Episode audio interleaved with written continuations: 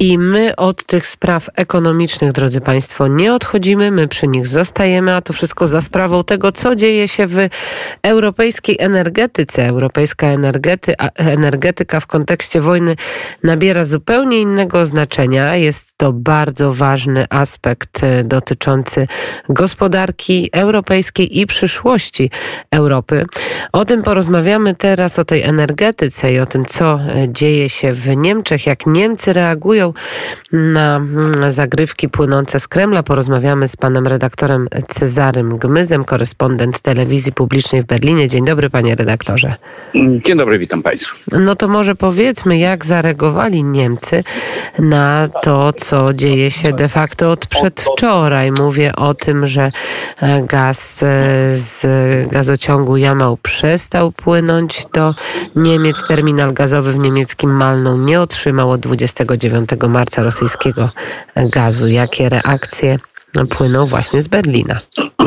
To są reakcje, które nie trwają od przedwczoraj, dlatego że z chwilą wybuchu wojny 23 lutego Niemcy boleśnie sobie uświadomili, że wszystko to, co mówiła Polska w kwestii dostaw gazu, w kwestii zarówno Nord Stream 1, jak i Nord Stream 2, nie było żadną rusofobią, tylko realistycznym podejściem do kwestii tego, jak Rosja posługuje się surowcami, a przede wszystkim węglowodarami, gazem ziemnym i ropą naftową. No i oczywiście to, co się dzieje od przedwczoraj, tylko to potwierdza, że jest element szantażu gazowego czy szantażu energetycznego ze strony Władimira Putina, który ma na celu przywrócenie tak naprawdę status quo ante, czyli doprowadzenie do sytuacji, kiedy znów będzie można z Rosją handlować, no ponieważ rzeczywiście niemiecka gospodarka jest takim pacjentem, który jest bardzo uzależniony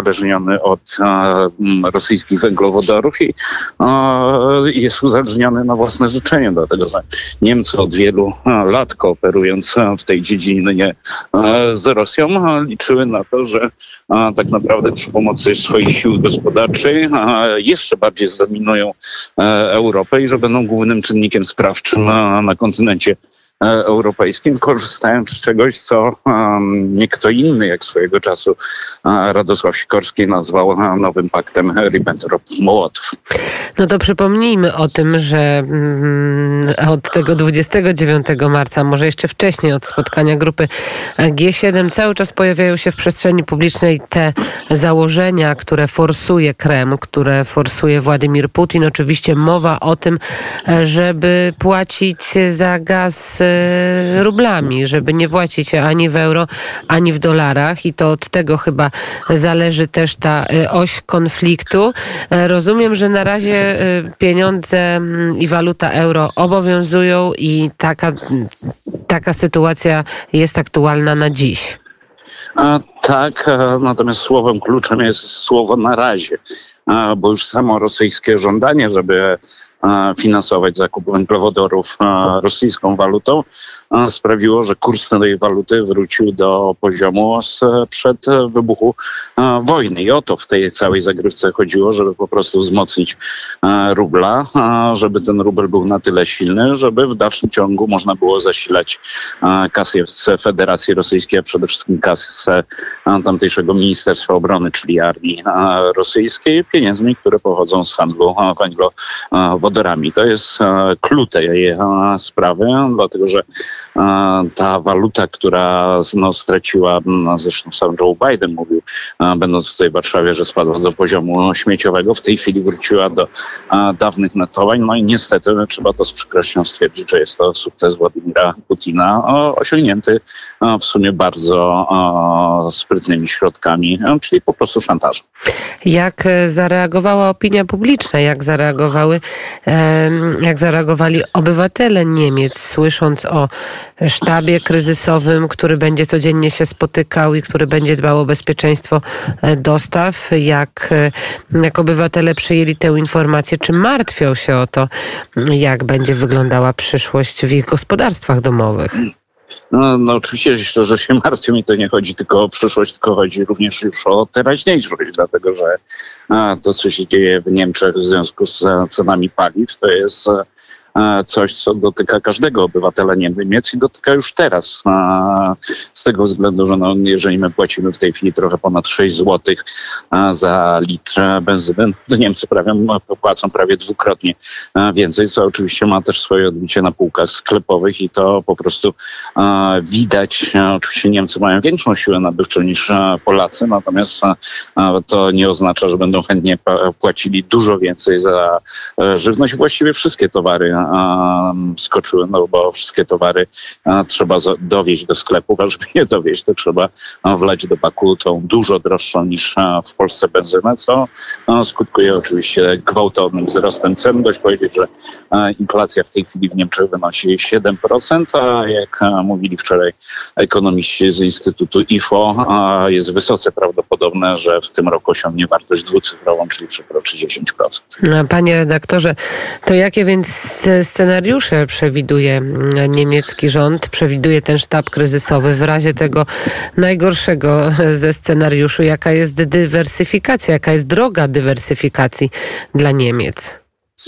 Niemcy w tej chwili chcą budować dwa gazoporty, czyli chcą sięgnąć do wzorców polskich i doprowadzić do tego, żeby na, z jednej strony na Morzu Północnym, a z drugiej strony na Morzu Bałtyckim powstały miejsca, w których będzie można odbierać LNG, czyli gaz skroplony, co oczywiście nie zaspokoi w pełni niemieckich potrzeb, a już na pewno nie po cenach, po jakich sprzedawali ten gaz Rosjanie, ale no, z pewnością przyczyni się e, do tego, że Niemcy będą troszeczkę mniej podatni na ten e, szantaż. No, Niemcy nie wykonali tego, co my żeśmy wykonali. My kończymy w tej chwili właśnie Baltic Pipe, e, którym niebawem zacznie płynąć gaz. Natomiast Niemcy, no, jak wiadomo, wybudowali dwie nitki Nord Streamu. No i przy okazji tej wojny okazało się, że ten no, Nord Stream jest nie tylko rurociągiem, ale swoistego rodzaju bronią, pistoletem gazowym przełożonym do niemieckiej skroni, to pistoletem, który ma tą właściwość, że ma działanie niszczące w momencie, w którym nie wypala, czyli w momencie, w którym tym rurociągiem nie płynie gaz. Polska na te ciężkie dni była przygotowana o wiele lepiej, bo przypomnijmy, że my w naszych zasobach gazowych, w naszych zbiornikach gazowych mamy 60% wypełnienie tych zbiorników. Niemcy w momencie wybuchu konfliktu dysponowali zaledwie 20% wypełnieniem. Podobnie myśmy się zabezpieczali przez minione lata, żeby bronić polskiej waluty, skupując złoto, które było wówczas stosunkowo tanie, a teraz no, jak za każdym razem, kiedy się pojawia wojna, to złoto idzie w górę i Narodowy Bank Polski tutaj prowadził no, politykę, która może tylko i wyłącznie budzić szacunek, dlatego że on, ta polityka sprawiła, że Polska jest o wiele lepiej zabezpieczona, no, chociaż oczywiście też odczuwamy skutki, ale trzeba pamiętać, że nie ma drugiego państwa na świecie, które przyjęło tyle uchodźców, tylu uchodźców, jak ilu przyjęła Polska. I to oczywiście też jest czynnik, który powoduje wydatkowanie środków publicznych i pewnego rodzaju perturbacje, ale też tak naprawdę na drugą, dłuższą metę, a jakiś czas temu mówił o tym prezes NBP Adam Glapiński, uchodźcy będą też czynnikiem prorozwojowym, dlatego że mamy do czynienia z zupełnie inną falą uchodźców niż ta, która docierała do Europy od 2016 roku. Mamy do czynienia Przepraszam, Wy... mamy do czynienia z ludźmi, którzy chcą tutaj pracować, a nie tylko brać zasiłki. A ilu uchodźców przyjęli Niemcy do tej pory z Ukrainy?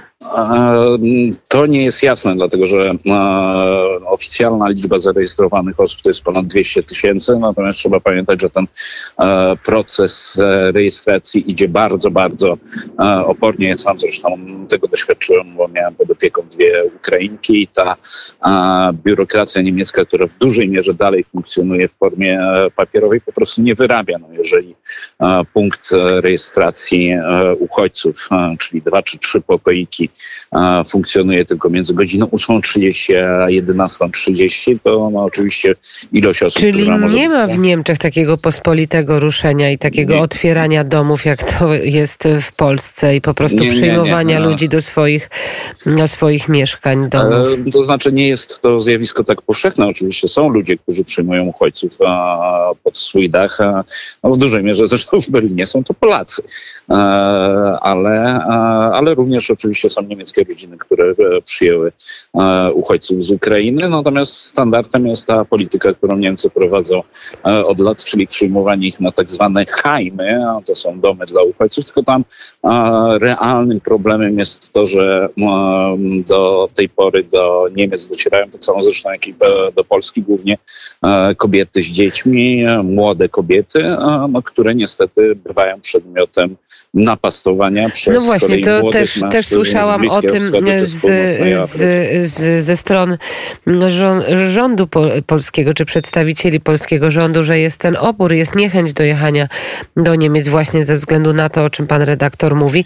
Czy w tych obozach jest, rozumiem, tygiel y, narodowości, tak? Ukraińcy, ludzie z Magrebu, tam nie ma jakiegoś takiego rozgraniczenia?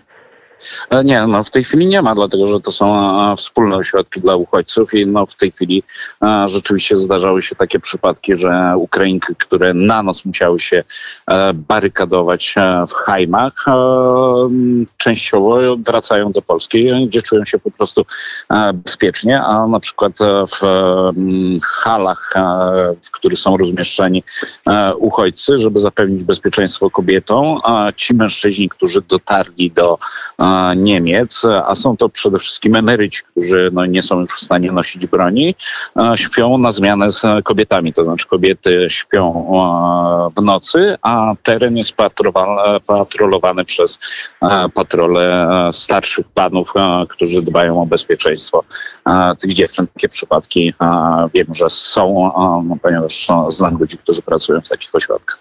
I na koniec jeszcze, panie redaktorze, jak niemiecka opinia publiczna, jak niemieckie media media zareagowały na wczorajszą wypowiedź premiera Mateusza Morawieckiego. Mówię o e, derusyfikacji, jeżeli chodzi o właśnie o mm, energetykę i na ewentualne embargo na e, gaz, na ropę, na węgiel. To znaczy w tej chwili po fali entuzjazmu dla tego, co zrobiła Polska po wybuchu na wojny na Ukrainie, tych publikacji jest mniej. Dlatego, że te publikacje musiały mieć charakter oskarżający w stosunku do własnego rządu, co no, wywołuje pewnego rodzaju perturbacje, bo już sam fakt obniżki VAT-u na paliwa w Polsce i rezygnacja z części obciążeń e, fiskalnych, jeżeli chodzi o benzynę, sprawiło, że podobne głosy zaczęły się pojawiać e, w Niemczech nawet przyjęty taki pakiet, który ma doprowadzić do obniżki e, cen paliw, chociaż nie tak radykalny, no ale wówczas wszystkie gazety pisały, że Niemcy zdecydowanie powinny zamiast się paść pieniędzmi z e, podatków z paliw, powinni na wzór Polaków obniżyć VAT i inne daniny publiczne, które doprowadziłyby do obniżki cen i taki projekt rzeczywiście istnieje. Natomiast no, ten przykład Polski to jest coś, co niemieckim polityką zgrzyta, dlatego że ich własna opinia publiczna a mówi, Polacy mogli, no czemu kraj znacznie Chociaż z drugiej strony słyszymy wypowiedź, wypowiedź e, prezydenckiego ministra, mówię o Jakubie Kumochu, który mówi, że Polska nie może wprowadzić embarga na surowce energetyczne z Rosji, ponieważ tego typu polityka handlowa należy do wyłącznych kompetencji Komisji Europejskiej. No więc wyszliśmy przed szereg, czy nie znamy dokładnie przepisów europejskich, skoro taki komentarz płynie z pałacu? Wychodziliśmy już wcześniej przed szereg Przypomnijmy, że tak naprawdę kierując się interesem własnych obywateli, myśmy powiedzmy sobie to szczerze, złamali prawo europejskie, dlatego że nie czekaliśmy na zgodę Komisji Europejskiej w kwestii obniżki e, VAT-u. No i oczywiście, gdyby Komisja Europejska chciała się zachowywać tak, jak się zachowywała do czasu wojny wobec Polski, miałaby prawo Polskę ukarać, bo Polska rzeczywiście tutaj wyszła przed szereg, no ale postawiła wyżej interesy swoich obywateli ponad interesy Unii Europejskiej, co w normalnych warunkach no, skończyłoby się drastycznymi sankcjami zapewne wobec Polski. No, w tej chwili troszeczkę ciężej jest używać tych ciężkich środków. Zobaczymy, jak to będzie wyglądało w przyszłości. Dziękuję bardzo. Pan redaktor Piotr, nie wiem dlaczego, pan redaktor Piotr Gociek może mi się skojarzył. Pan redaktor Cezary Gmys, korespondent TVP w Berlinie. Bardzo dziękuję za rozmowę. Pozdrawiamy serdecznie.